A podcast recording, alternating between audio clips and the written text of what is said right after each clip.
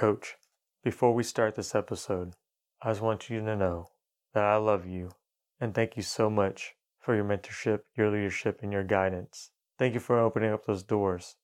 Thank you for helping me through them. I'll be forever in debt to you for the great leader that you are.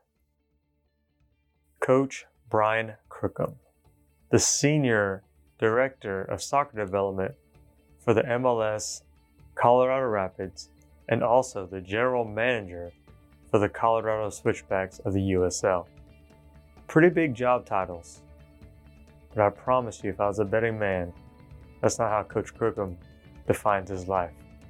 The reason why I say that is when I was 16, I had the honor and the privilege to play under his guidance. He was my high school soccer coach. I remember specifically him telling us be good sons, be good role models, do well in school, study hard, and the rest of it will take care of itself on the soccer field. And it did. 20 years later, I reconnected with Coach Crookham. Over Thanksgiving in 2018, he took time out of his day as he's driving through Colorado, stopped in, had a coffee. We recorded a podcast. As we were recording, it brought back so many memories. He talked about his journey. I asked him about his morning habits. He talked about his life. I asked him how he wants to be remembered. A few weeks ago, Coach Brian Crookham got inducted to the Oklahoma Soccer Association Hall of Fame. Me and a couple of my teammates were there to witness this great moment. What was that journey like for Coach Crookham? From a high school coach to a collegiate coach to now in the Major League Soccer circuit. Episode number 29. You'll want to listen to it. Today's special guest is Coach Brian Crookham, Senior Director, Soccer Development for the Colorado Rapids of the MLS and General Manager for the Switchbacks in the USL. Coach, welcome to the podcast. Well, thank you. I appreciate you having me. Oh man, it's been so long since I've seen you, probably around 15 or so years.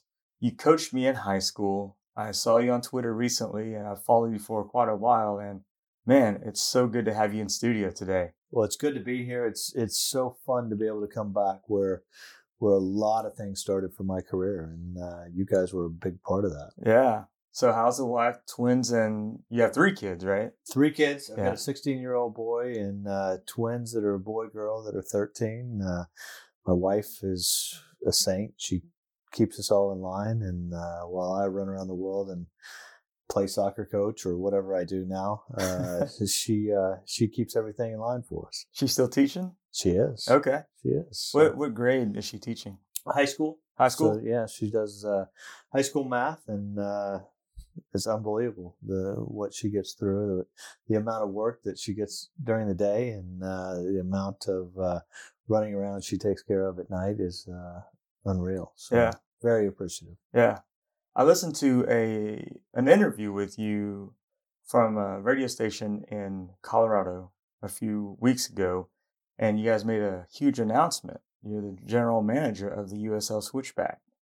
Yeah, it's been um, you know we're we're a club with the Colorado Rapids that really value our our player development program, and part of that is making sure that there's a pathway for young players to not only succeed as as youth players, but also make that transition from the youth game um, into the professional game. And it's a pretty big jump going from the academy level to the MLS level. So mm. having that USL piece in between is going to be a, a, big one for us. And it's it's not only our our academy players that need that. Sometimes it's the young pros. It's the guys that come out of college. It's you know anybody that needs for lack of a better term, a little bit of remedial work that'll allow them to uh, be successful long term. Mm-hmm. Um, and so now our ability to loan players to the USL team under our guidance, um, that that ability is going to be enhanced. We had a great relationship in Charlotte. Um, that helped us with a lot of young players. We believe that the setup being close to home with our USL relationship now is going to uh, allow us to really take off in that area. Yeah, so you have a full development in the true sense that you have a USL team and the MLS team, and you're able to loan players back and forth. Yeah, absolutely. And and the the cool thing about it is that you know the Switchbacks aren't really they're not a developmental team though. You know they're Right. a team in USL that have got to win games, and um, the standard is very high in USL. Yep. So it's not like we're easing them into it. These these are situations where these guys have got to go uh, earn their the right to play every day as well. So it's um, while it while it's a step in between for us because it's the second division in, in U.S. soccer Mhm. it's not like a minor league program. It's not like a uh, a, a step down in, in intensity or anything like that. It's simply a different division. So Yeah. it's uh, it's a pretty exciting um, exciting challenge for the players and a great opportunity for us to to expose them to professional soccer. Yeah, speaking of the USL, Oklahoma City, we have the energy, and they play at an intense level. Uh, you know, Coach uh, Jason Hawkins, he's a general manager here. Your relationship with him? How do you guys communicate?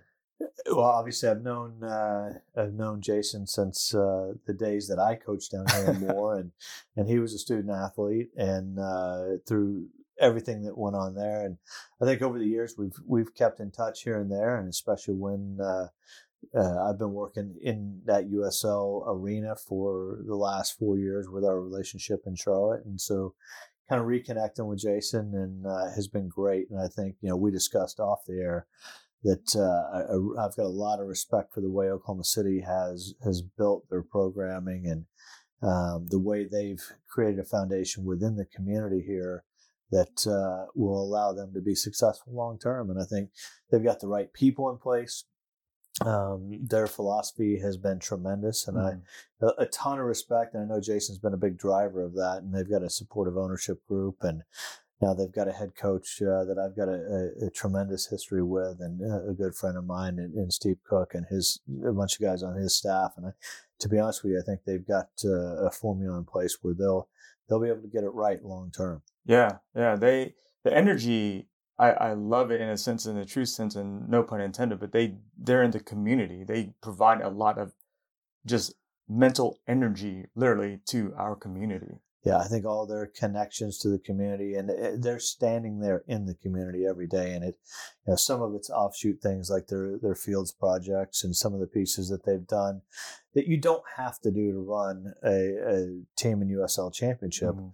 um, but they've done it and they and they've they've really been invested in this community and I think it's really neat to see and and it and it gives them a real chance to be you know successful over the long long term. Yeah. So with the general manager of the USL team, the Switchbacks, are you nervous about it, or how are you going to approach this? Well, I think like everything else, it's a process. It's Yeah. you know you have to define what you want out of it. Um, look at the building blocks that need to go in in place to get there. I think we looked at that same challenge when we built uh, our academy.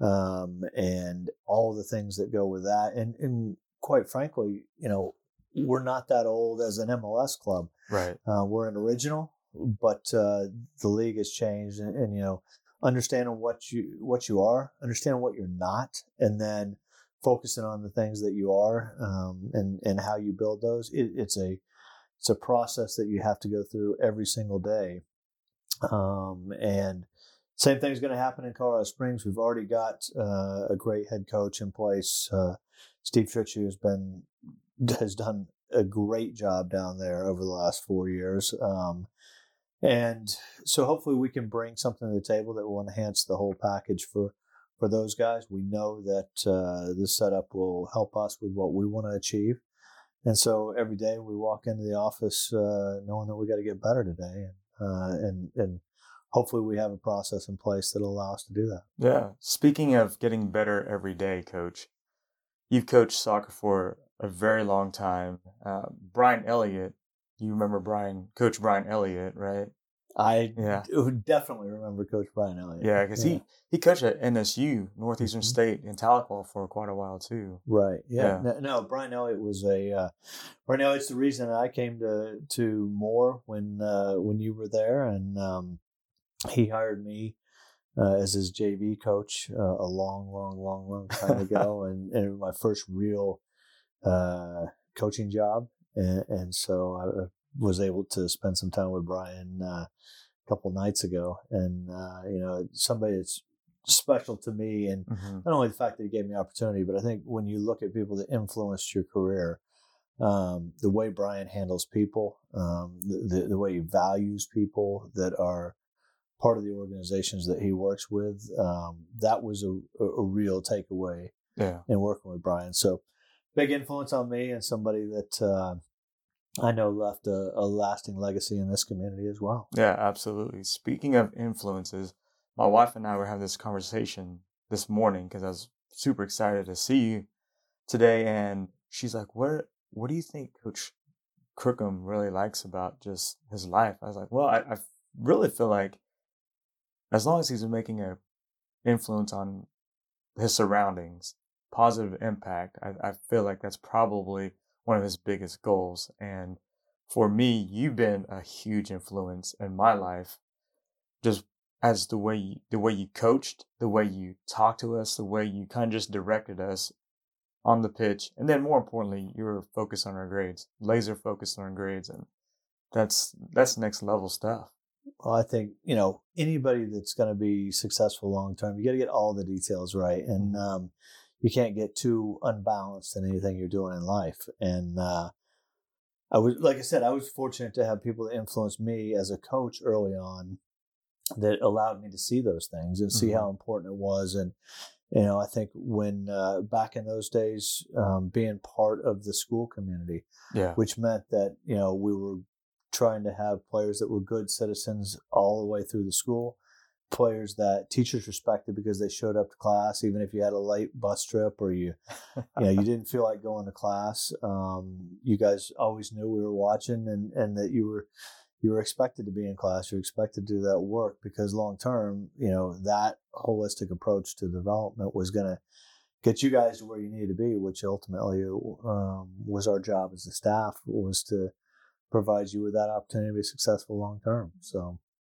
I, I appreciate you saying that i appreciate you uh, saying that we're an influence but i think you know once again it's it, we provided opportunity and you guys walked through the door yeah, we appreciate that, sir.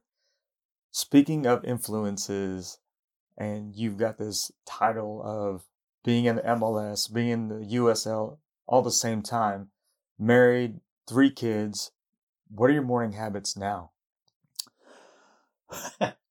uh, I don't know. I, th- I think since honestly, since my kids were born, I think I, I always go to bed probably feeling like I've done what I can do today. Yeah, Um, and I always get up in the morning panic that I haven't done anywhere near enough. And, and that's, that's, that's kind of the way I, I approach it. Um, I think what I've learned, um, because in, in my world, because I've got my hands in so many different areas of our, our business, um, with personal life that, that intrudes in all of that as well, if you can say intrudes. Um, but I think the biggest thing that I've learned to do is get to the office um, as early as I can, and but carve out a couple minutes when I sit down to to reprioritize because you it, there's a there's a want to go very task oriented and just start ticking things off.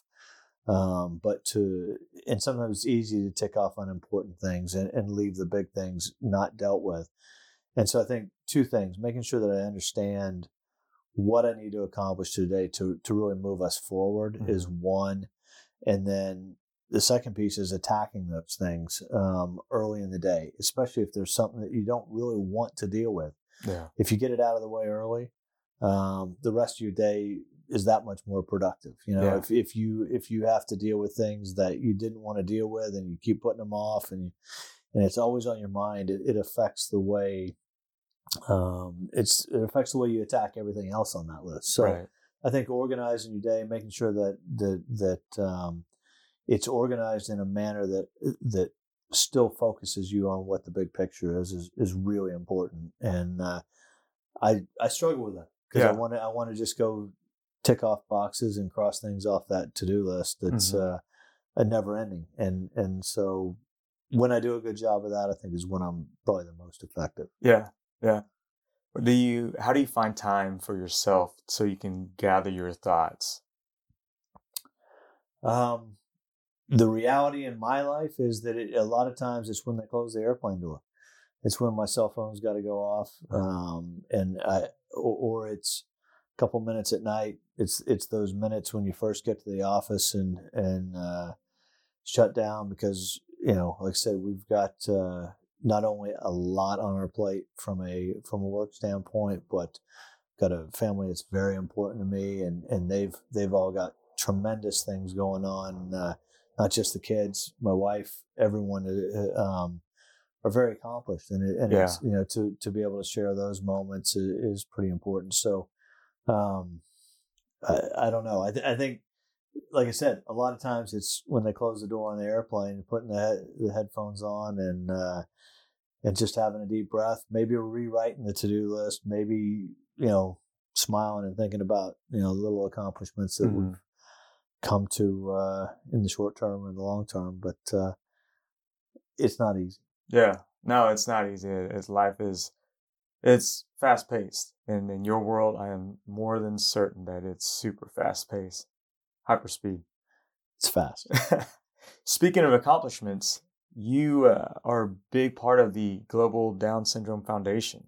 Yeah, I, I don't know if I'm a big part of it. I, I'm a big believer in it. Yeah. Um, you know, I, I think I'm a little part of it, and we've been. Uh, uh, I was a, at first exposed to it when a when a friend um, who had uh, has a a daughter that was born with Down syndrome, Mhm. and um, I was able to learn a little bit more about um, children that are born with Down syndrome. Was able to do a little bit of work and. Uh, was fortunate enough to be a part of a project where we started a, a, a program called Dare to Play Soccer for Global Down Syndrome Foundation, Mhm. and um, I tied something I knew a lot about into something I knew nothing about, but Yeah. uh, really knew I wanted to be uh, to to assist with, and uh, it has been fantastic. And I don't give enough time. Um, I don't give as much time as I'd like to to the organization, but I'm uh, eternally grateful for them to allow me to be a small little part um, when I can be,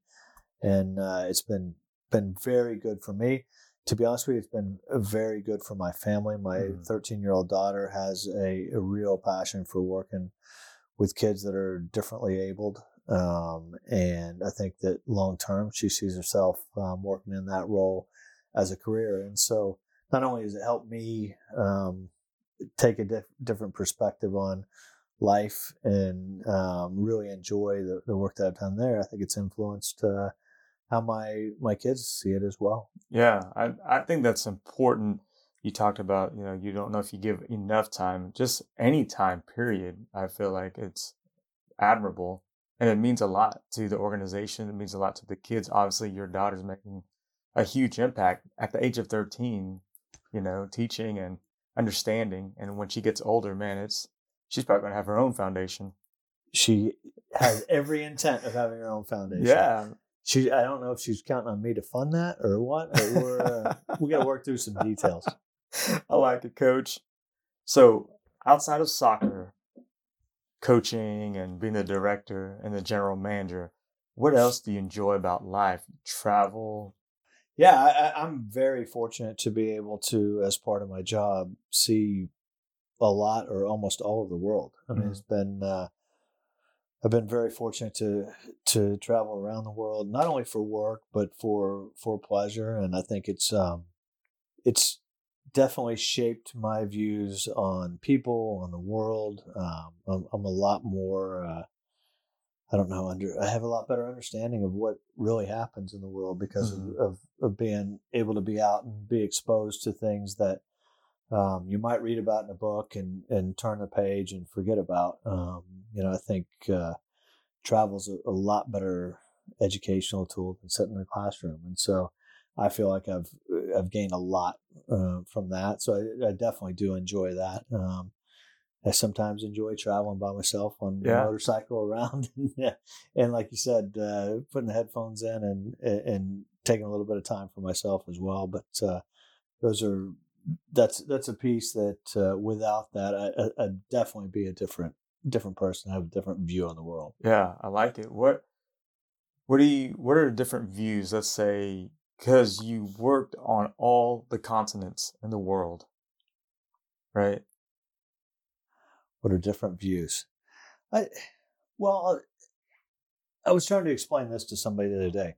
The the big FIFA corruption scandal and and um, Sepp Blatter is a bad guy, and how could how could people ever vote for him um, it, to retain him in FIFA and and all the things that go with that? And uh, there's a story that that I was involved in. I was working in in Jamaica in in kind of inner city Kingston uh, with a club there. Had a fantastic couple of days with those guys, and one night we did a training session, and it wasn't uncommon where we were that off in the distance you'd hear a gunshot or you'd hear something like that. It's just a it's a rough part of the world, um, and and a fantastic part of the world. But um, you know, inner city Kingston is is, is tough sometimes.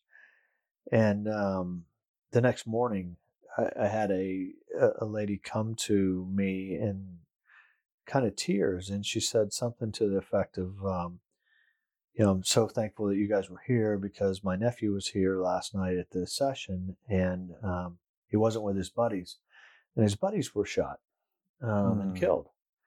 A couple of his his friends, a couple of guys he ran with, and you real you don't realize how the fact that they had something else to do that night um, gave this this kid an alternative to running with his his buddies that were in trouble, mm-hmm. and ultimately kept him out of trouble a, on a night that uh, could have really gone wrong for him. And then I bring that up because you go back to the to the Sepp Blatters and that these are people that are Sepp Blatter gets votes by putting a, a turf field with lights somewhere in the middle of Africa. That changes the world for those people. Um, so whether you see them as a, you see that as corrupt or you see that as buying votes or whatever, ultimately, he may have saved a life or changed a life or, or given people hope that didn't have it. And so when you look, it, it just teaches you to look at both sides of the coin and understand mm-hmm. why people might support somebody who the vast majority of one segment of the world thinks is an absolute crook. And yeah, um, yeah. this is why people would support somebody like that um, because he, he actually had the ability to change their world and change yeah. their lives and potentially even save lives by throwing a, a field, a gathering place for kids uh, into the middle of an area that didn't have it when their alternative is go around, run around and get in trouble. Yeah. So, you know, I think those things, those are lessons you learn in life by there's certainly no plan to go into that situation and, and learn about that. But that that's something you experience and you go, man, uh, the world's a little bit more complex than I I think yeah. about it. Yeah. You you mentioned just giving someone tools and and here here's a door once you just walk through it and I can help you. I coached boys competitive soccer for about 14 years and I always remember a lot of your teachings, especially off the field. And I've identified when I coach like some kids that were in a little bit with the wrong crowd. You identify those kids, you kind of hone in on them and say, hey, why don't you come play soccer? And some of them couldn't afford it. However, you know, put them on scholarship, then play for the club. As long as their grades are up, as long as they don't get in trouble, you can come play soccer for me any day of the week. And that's the mentality I took, and a lot of that's come from you, Coach. I appreciate that. well, I appreciate that. Yeah, for I, sure. I, I mean, once again, you can you can do all of that, but it comes down to the individual taking right. advantage of that, and yeah. um, and you know, the the more you lay out the tools for people to use, hopefully they they're able to pick them up and use them and run with it. Yeah, I love that take. That's a really interesting story about Kingston and about your take on Sepp Blatter. That's amazing. And think yeah. about that doesn't necessarily change my view of how he does his business, but it, it, it but it changes my view of the people and yeah. other people in the world and the way they see, of see course. that, and and that the way we do it here isn't always um, practical for the way it gets done everywhere else in the world. Yeah. So we'll stick with the theme of soccer. You've been to how many World Cup finals?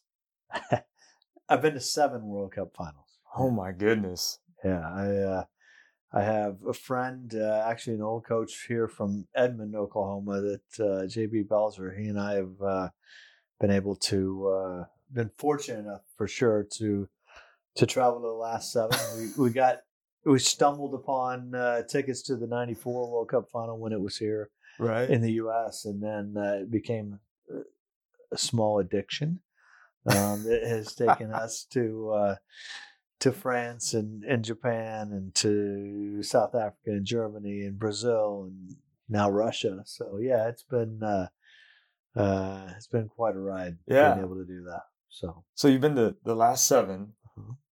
What's changed as far as the atmosphere over the last seven?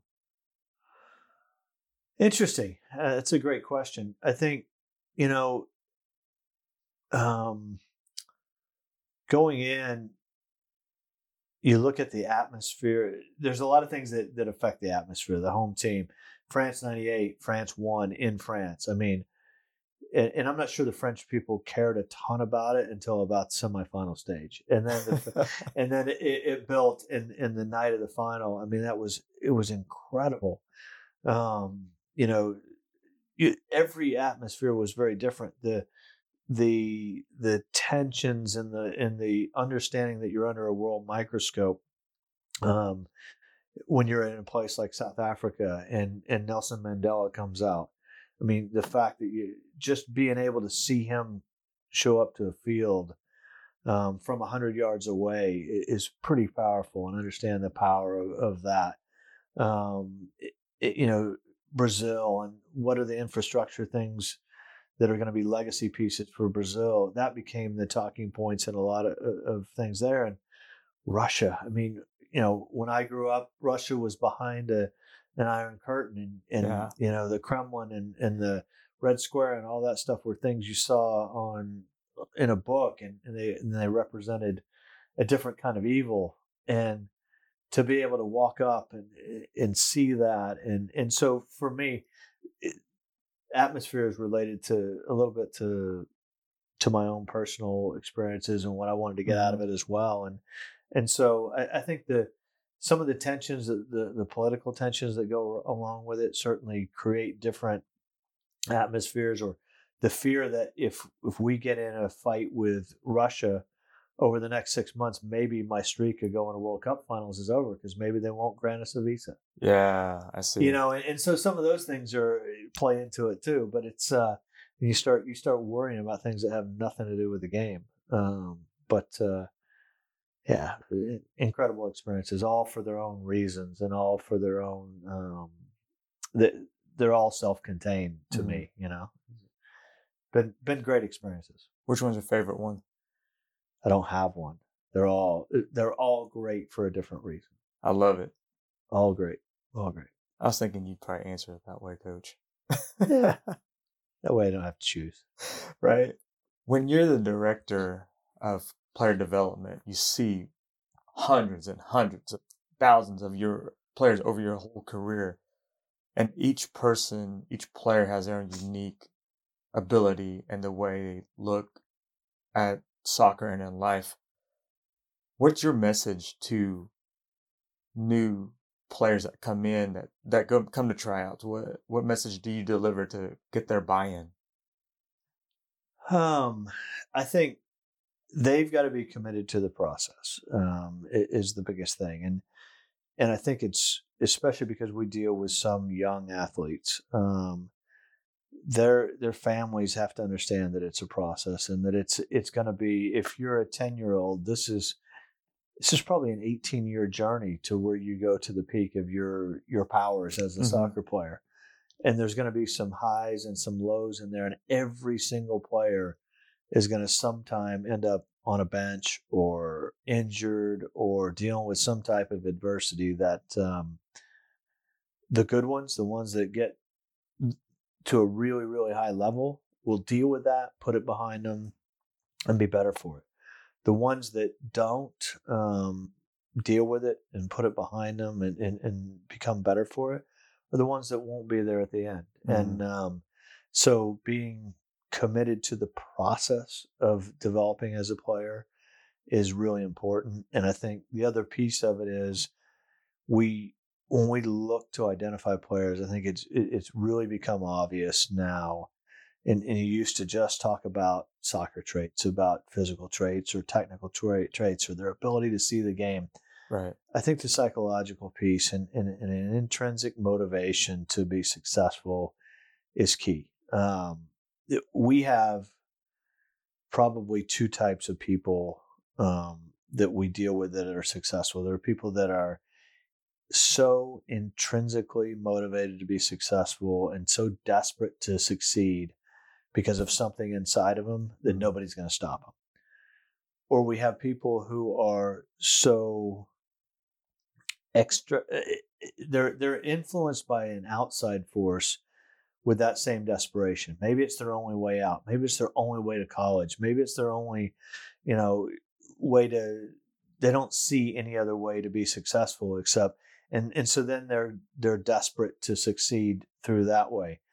But you have to have that desperation to succeed, whether it's intrinsic, extrinsic eh, factors that that drive it. You've got to be desperate, and that's something that we struggle a little bit with player development in our Mhm. country. Is that you can't manufacture that desperation. Yeah. It's got to be real. Yeah. And if you try to manufacture it, um, it becomes false somewhere.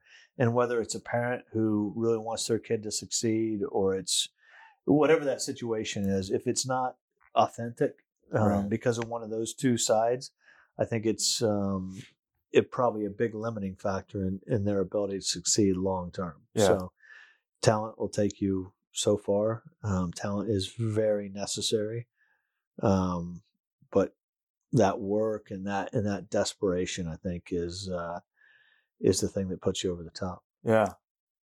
You always seem like you're wanting to learn and, and better yourself as a person, coach. Are there a book or two that you'd recommend reading? All of them. Yeah. No, I, I, I, I believe that. I, I, I spent a lot of time in my career, uh, especially the kind of middle part of my career, worried only about what I thought my own philosophy or, or how to get the X's and O's right. And I think I went through a, a period of my career where I didn't read enough. I didn't, I didn't spend enough time looking at outside people and how they could enhance what I'm doing every day. Um, and I think over the last probably the, the whole time I've been um, with the Rapids organization, so probably the last 10 years, I think I've done a better job of trying to connect um, through um, whatever it be podcasts or, Mhm. or, or whatever it is, books, um, and, and reaching out to, to find other sources that, that keep your brain sharp, sometimes only to justify the opposite view. You know, you can find a book that, that'll, that'll give you both both sides of one equation and you've got to figure out you know which side you might lay on yeah. and um and so you know like we were just talking about is it is it talent is it motivation Mhm. um you know what's where where does that scale balance and you you can find you can find literature or research that'll tell you exactly one or the other and the truth's probably somewhere in between and but but understanding that you know reaching out to not only books or or i don't know um scholar type pieces is is important but Mhm. reaching out to people that are in the field and and do it every day and create their cultures of success uh, is is probably the best way to observe it is is people that are that are putting it in practice Yeah. Speaking of cultures, how are you creating your culture? Um, I think you know we've been able to create a pretty clear um, pathway for players, so it's it's pretty obvious what um, what the pathway is going to be. I think we've tried to inject that pathway with information that will allow a player, if they take that information on board, uh, to keep progressing. Mhm. I think we've um, tried to put staff that is educated but have practical experience in, in getting that information to the players. So it's one thing having the information. I can hand a curriculum to anybody, um, but not just anybody can can get that curriculum broken down into bite-sized pieces and shared effectively with the players that they're they're working with. Um, so getting the right people to deliver the information is key, and then wrapping that all inside an environment um, that creates minimum standards. You know, Mhm. standards that are going to uh, be non-negotiable if you want to be really successful long term. Yeah. You know, so so creating that whole package is is really important. And as as you do that, and people buy in, then you've got translators for your message. And Yeah. um, and I think, you know, when when you hear somebody on the field, and even better when it's not a coach, when it's a player that can then recite or bring somebody back into line by um, uh, by talking in the same language that you'd like to talk with your philosophy and your Yeah. culture, um, then then you know that it's kind of permeated everybody. Yeah, I like it. You recently had four players or five players come from your youth or academy into the Rapids. Mhm. That's a huge success. That's a huge win. it's a it's a win. It's Yeah. not you know we we have to keep getting better every day. Our goal is to have you know probably a third of our game day roster comprised of of guys out of our academy, and we're to do that we've got to consistently be putting guys in into our first team. Um, you know we've got a 28 player roster. We want six of our 18 that are named on game day to be to be uh, from our youth system, and um, we're not there yet. We're, we've got a long way to go to to ensure that that happens week in and week out. Um, we have an ownership group that has been very committed to that. We've got um, a leadership team in our organization that that has made that part of the philosophy Yeah. And um, you can't you can't fight against those two things. So we so we certainly have uh, the the tools or, or the the key components in place to do that. then it becomes about using the resources that are there to uh, to try to to try to achieve that goal. And Mhm. so yes, we've had some success, but we we would say that we're only just getting started on that on that journey and um, and wanting to uh, every single day try to try to push the envelope and make sure that eventually uh, our our squad is very very influenced by by players that have been in it. And then you go back to culture, um, then. If, if you've got a lot of homegrown players, that means that the culture of the club and the, the ideals of the club will start to come out, and, and it's a lot easier to integrate those players because the expectations are the same from the first team all the way through the academy. Yeah. Man, I love it, coach. Yeah. What what are a couple things that you wish people knew about you?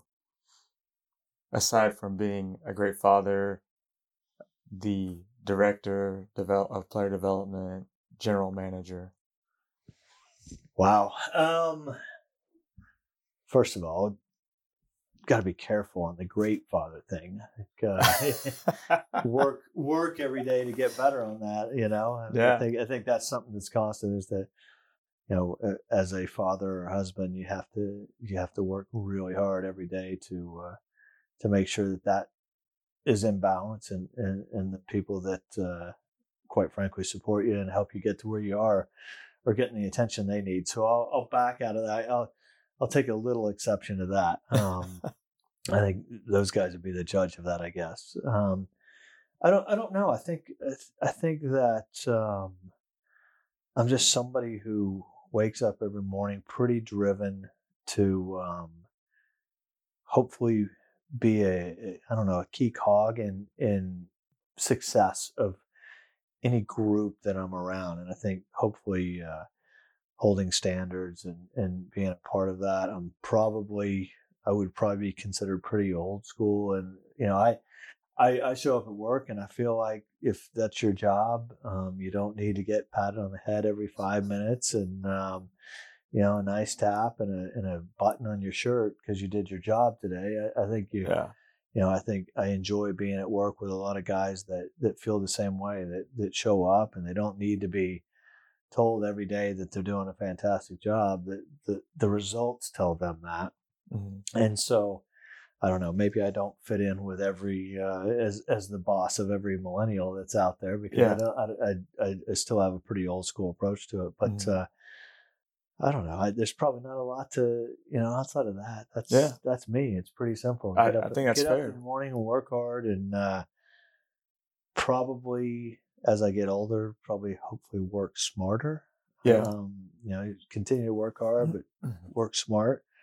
Because I think sometimes you, you get carried away with just pushing as much weight as you can instead of being on a plan. So, Yeah, I- I think you have to work hard, then work smart because without working hard, you don't understand what can you do to gain efficiencies throughout your life, throughout your day, with your team, that's it. That's it. And, and you have to have that perspective. You have to have some experience to understand what working smart is and still gaining that experience every day. Yeah. I think we all are, Coach. Yeah. What's one question you wish someone would ask you?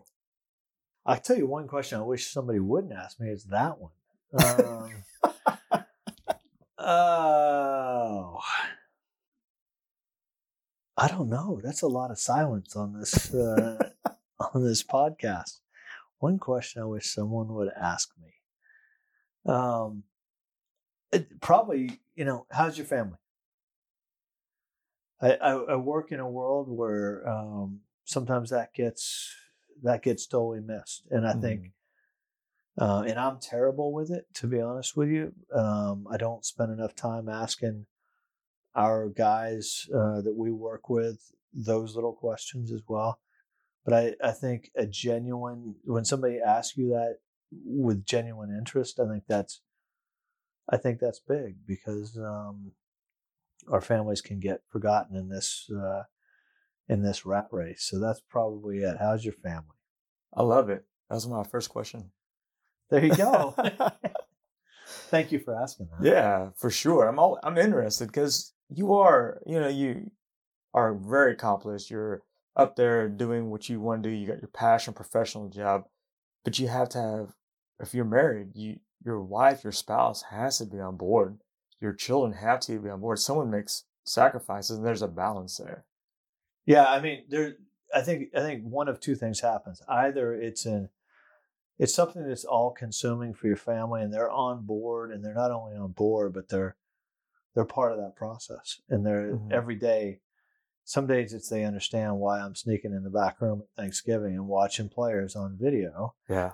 or um, why I've got to get on an airplane and go do this or or that, um, and miss a play or a birthday Mhm. or something like that and and that that's a that's a big part of it or you're going to lose the whole thing I, I think i think it's an all in or an all out thing people can't can't straddle that line and and i've been very fortunate to find some someone in michelle that will that's on board that will help be a translator for that message on days that it's tough and i'm sure there are days where the kids are going what in the world's he doing today Mhm. when he could be here with me. Um, Yeah.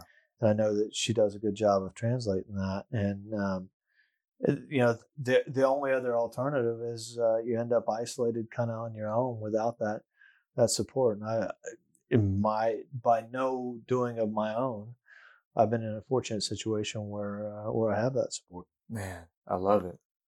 On your journey to coaching soccer, what's a setback that you might have had or two, and how did you overcome them? I, there's probably a thousand setbacks I've had. I think I probably had the most um, opportunity to learn when I was coaching at the college level. I, I was a college coach for nine years. Um, uh, on the back of a really, really successful season, we came back and, and had a, a very average year and a lot of frustration in our team. And I think um, part of it was I didn't have a great finger on the pulse of, of our group. I was Mhm. doing a lot of things. I was building a lot of things both in soccer and in our athletic program. And um, we did a survey of, of the players and said, look, I don't want your name on it. I want you to be brutally honest. I don't care what you say. I don't care what kind of language you write down. I want you to just be honest. And man, when I opened that packet, there was a lot of things that were really sharp in there, um, and and cut a little bit. And I think that that um, was really healthy for me. Mhm. It was really good to especially on the back of having some success and and and doing well, to understand why you failed and have some people direct some very sharp and, and there was there was plenty of things to to share with the entire group, but you know some pretty sharp criticism coming straight back at me from the group. It was fantastic. Yeah. Um, it, it was hard at the very beginning, but it was it was pretty eye opening and and um, and very needed. And I think being open to dialogue that um, and criticism and if if you get that on a constant basis, it probably doesn't have to be sharp uh, very often. Yeah. You know, if you're if you're always able to take that, and I think I had created an environment where that wasn't getting to me, kind of in the run of play. So then you figure it out at the end, and at the end, it's too late to to deal with it or to, or to help yourself um, get through those things. So I think I think that was one. I think the other one. I think I've also been in a situation where organizationally I was um, uh, in a situation where there were some people that were 100% on board with an organization and not 100% on board with the organization. I think there there was a time where I allowed people to come to me um, with some gripes and complaints, and I wasn't that guy that needed to take that. I needed to redirect those people. So indirectly, I was allowing a culture to a subculture to build um, because of my position or because of, of where I, I was in the organization. That I, I could have done more to diffuse division within our organization. I think it took me stepping outside of that environment to understand where that was. So I think you, know, you learn every time, and I think you, you have to you have to see where things start to tilt one way or another, and then and then be really positive in the way you react to that stuff. And sometimes when you haven't been there, um, you don't know how you're going to react. So any anytime you think about your career, I think rehearsing some what ifs. You know, if somebody came to me with this, how would I react? And Mhm. you know, I talk to my son all the time about if when you miss that first field goal, you Yeah. know, how are you going to react? Are you going to you know throw your helmet down, or are you going to turn around and and uh, think about what you did and, and refocus and go again? You know, and so Yeah. or do you let things spiral? So Mhm. I think those are a couple of examples of things that I've learned throughout my career and, and are certainly going to be better in handling situations in the future. That's great advice. It's the whole mental side of it, like your reaction. Do you, do you want to react emotionally or go through some checkdowns and think through it logically? And if you start reacting too emotionally, if you miss a field, your son misses a field goal and throws his helmet down, and all of a sudden it's a chain reaction. People are like, dude, what, what? what's going on? But if you keep your helmet on, you're focused again, like, okay. It's kind of Yeah. like soccer. You recover from your mistakes. Or if you're a parent and and your kid, the first time your kid doesn't start a game, how are you going to react? It's going to happen. I'm telling you right now, it's going to happen.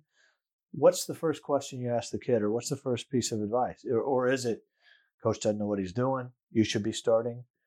You know, does that does that help your son get through that? You know, that piece of it, or the first time you get injured, first time you get cut, um, does that mean it's over because you Mhm. got injured, or because you got cut, or because you got put on the bench, or does that mean I'm refocusing, I'm learning, and I'm going? And then what kind of questions do you ask to, as an adult, or as, as a mentor, or as as a leader within the organization? Right. What kind of questions are you asking to refocus people on, uh, bringing them positive and helping them succeed, and not just fall off totally? Yeah. That's brilliant. Dang, that's why you're a coach. That's why you're a great father and husband. Once again, we can go back and debate some of these things, but How does Coach Crookham contribute to society? I'd like to think that um, I, I it definitely doesn't show all the time, but I, I certainly care about the people that I interact with, and I care about how um, I don't know how we develop as a as a society. And I think probably on a daily basis, I, I try to live and and um, help hold high standards to the people that I work with. Yeah. Um, that's what there's an idealistic part of that, Yeah. and there's a practical part of it. Is that For what I really do every day? I don't know. I you know that's for somebody else to judge, but uh, I don't know. That makes I, sense to me. I, I enjoy enjoy working with the people I work with, so that's how I contribute.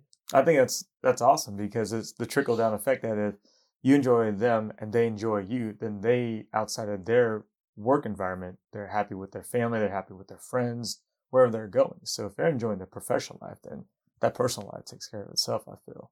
Yeah, yeah, I agree. Defining moments, coach. You've had several. So would you mind taking our listeners through some of your defining moments in your life, personal or coaching, both? Yeah, I know. I know. I we had a couple discussions on some things that uh, probably influenced me the most in my life. I, I, think the first one for me that I remember as being a real defining moment when I was uh, when I was 15 years old. My my father is a certified flight instructor, and and um, I grew up around airplanes. And when I was 15, I was out shooting touch and goes with my dad, and at one point he just said, "All right, we'll stop here." We were a little little grass strip airport, and he opened the door to the airplane. Uh-huh. He said, uh, "Don't crash, or your mom will kill me." and uh, closed the door, and that was my cue to go solo. Um, At the age of fifteen. Age of fifteen, I was I was I was about two months away from being legally able to do it, so it's yeah. pretty close. And at the time, you like it wasn't it, it was impactful to me because, to be honest with you, then you're very focused on the process. All right, this is what I got to do. Here I go. It's a little bit of nerves, but it's more about the process there. And I think that meant that I was ready to to deal with that. Mm. Um, but I remember taking off.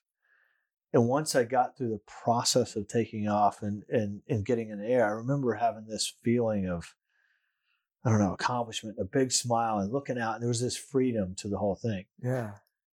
And then when I came around and I landed and I didn't crash and I didn't kill anybody, um, you know, I, I think it was it was pretty it was almost unsettling after I got done with it because it was like I, I never realized where I was in the in the process of being ready to do that. Uh-huh. And I think that goes back to my my father and his teaching. I always think back about did I don't remember him ever saying you got to do this or you got to do that. And I watch uh-huh. so many people when when they're coaching that every move a player makes or or in practice every move a player makes, um, the coach or the parent or somebody's dictating what they do. Well, at some point, you got to be able to get out of the airplane and let them do it on their own. Yeah. And so at some point, he stopped grabbing the the controls. He stopped. He stopped having his feet on the on the foot pedals, and he knew he probably knew for for months that I was able to do this, and I had the support of it. I knew he was sitting there, but I didn't know how much he wasn't actually doing for it.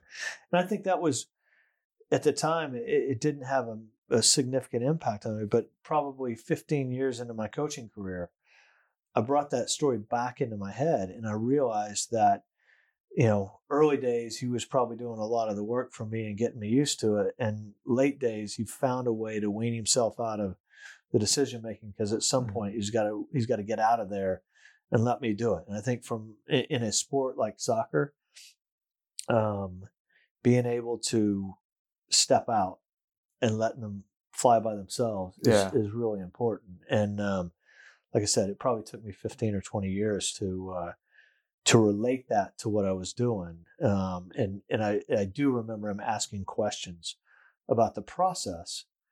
And what do we do now? Well, we pull on the carburetor heat. Okay. He would ask the questions and make sure that I knew what I was talking about instead of saying, pull on the carburetor heat now. Wow. And and I I can I can put that together now. And so that that was that was really impactful to me, but only in in in that sense only 20 years later. Yeah. So oh man. Wow. What about soccer? I Any defining moments for your soccer life? Oh, there's so many. Yeah. Uh, there's so many. I don't. I don't know. Um, I, I think just coaching in general. I, uh, I mean, look, I to get into the to the sport. Um, we mentioned earlier Brian Elliott, and you know, I had a an uncle who was um, coached American football, and he had taken a trip to Russia with um, back in 1989.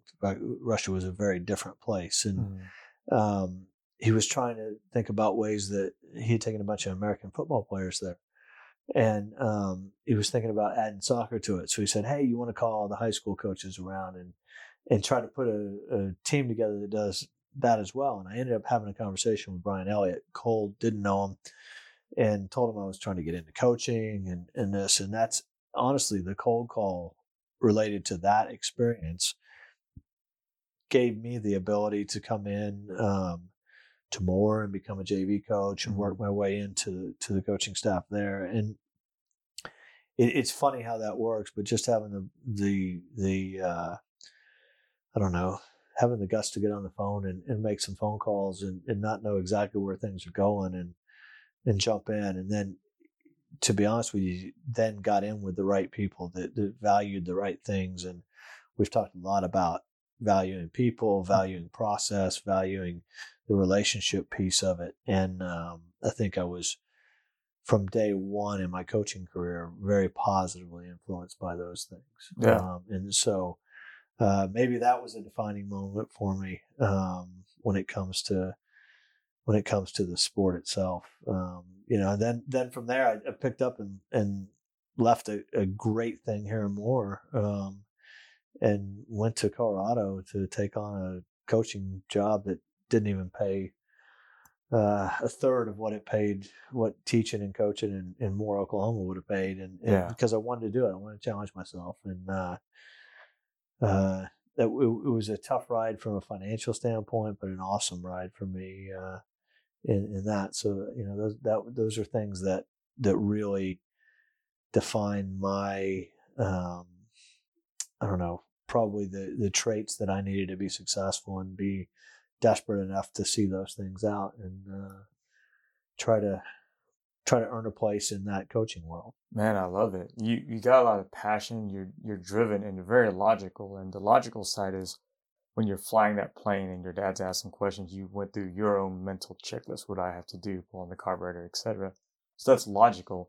The soccer coach side, I, what I gather is you're driven, so that's emotional, and you made that phone call, which is logical to do. And from JV coach to high school coach to collegiate coach, and now you're a general manager, professional player development for an MLS team. That's that's fantastic. It's it's been a good ride, and like I said, it's to I I, I think about how I got to the point I'm I'm at a lot, and it's actually pretty simple. There was a pathway available to me. People ask me all over the world. You you wait, you're from Oklahoma, you're in professional soccer. Okay, how, how did that? happen? Well, I had I had a pathway available to me, and it's the same things we talked about as priorities and, and the way we look at player development. But for my personal um, development or my career pathway, Mm-hmm. it was available to me. I had I had people who gave me opportunity, gave me the information that I needed to have, the education I needed, the connections, the foundations. All of those things were available to me, and and they were able to help me kind of assemble me Yeah. as I went through that process, and and so um, yeah, I, I was pretty motivated to do it, but none of that happens without the people that that um, give you the opportunity and the and the tools along the way to be successful. So, um, and I don't I don't even really know that I've accomplished much. I know that I've I've continued to move down that pathway. So uh, I'm pretty grateful to everybody uh, that's that's been a part of that journey. Yeah. A positive and humble coach. Thank you, sir. Thank you. What is your path forward? Uh, you know what? I I get asked that a lot, especially at my dinner table, and um, I don't know. I think I don't think I've ever.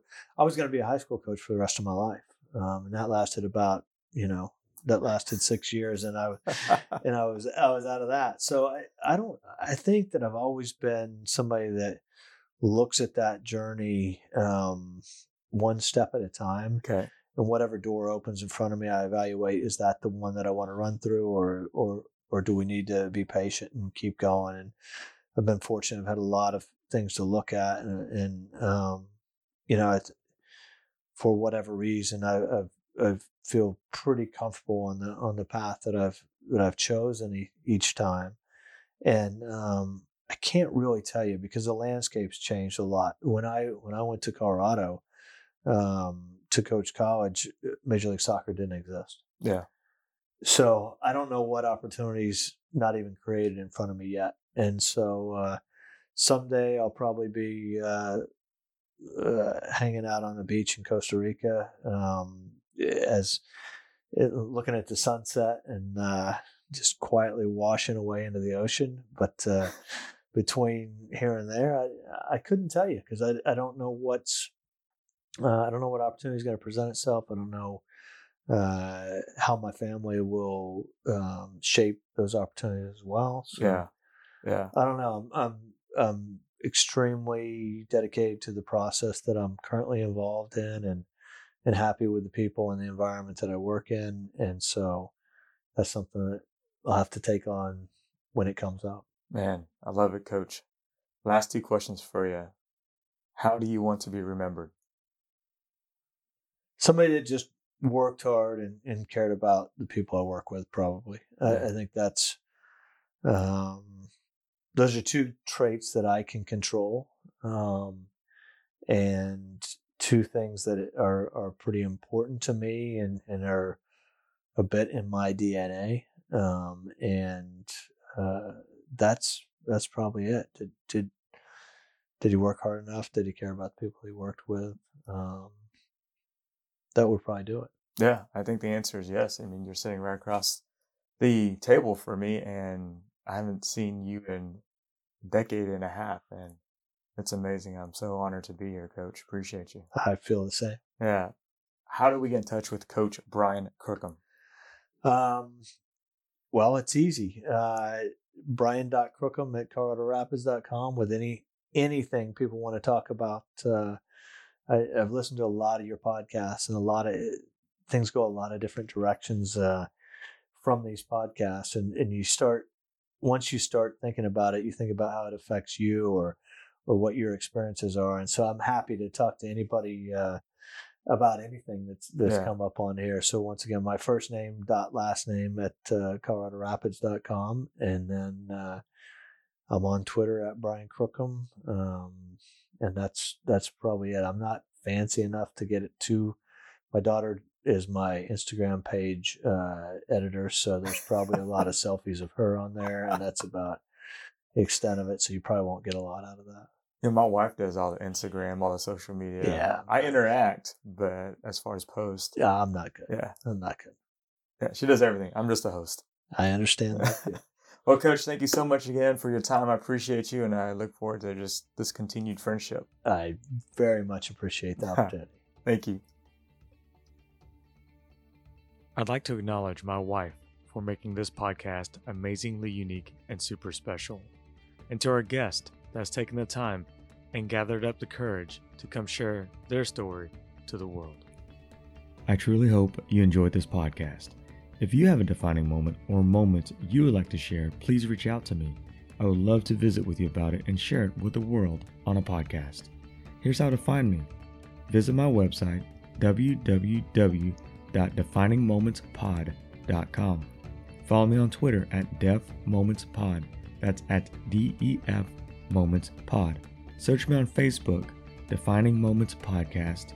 Follow me on Instagram at Defining Moments Podcast. That's all one word, at Defining Moments Podcast. Subscribe to Defining Moments Podcast on iTunes or wherever you listen to podcasts. If you enjoyed listening to this show, I would be extremely honored if you gave us a review. This helps boost this podcast so more people can find it. Go out and be a positive influence today, every day. Make someone smile. My name is Wong Lam, and I approve this podcast.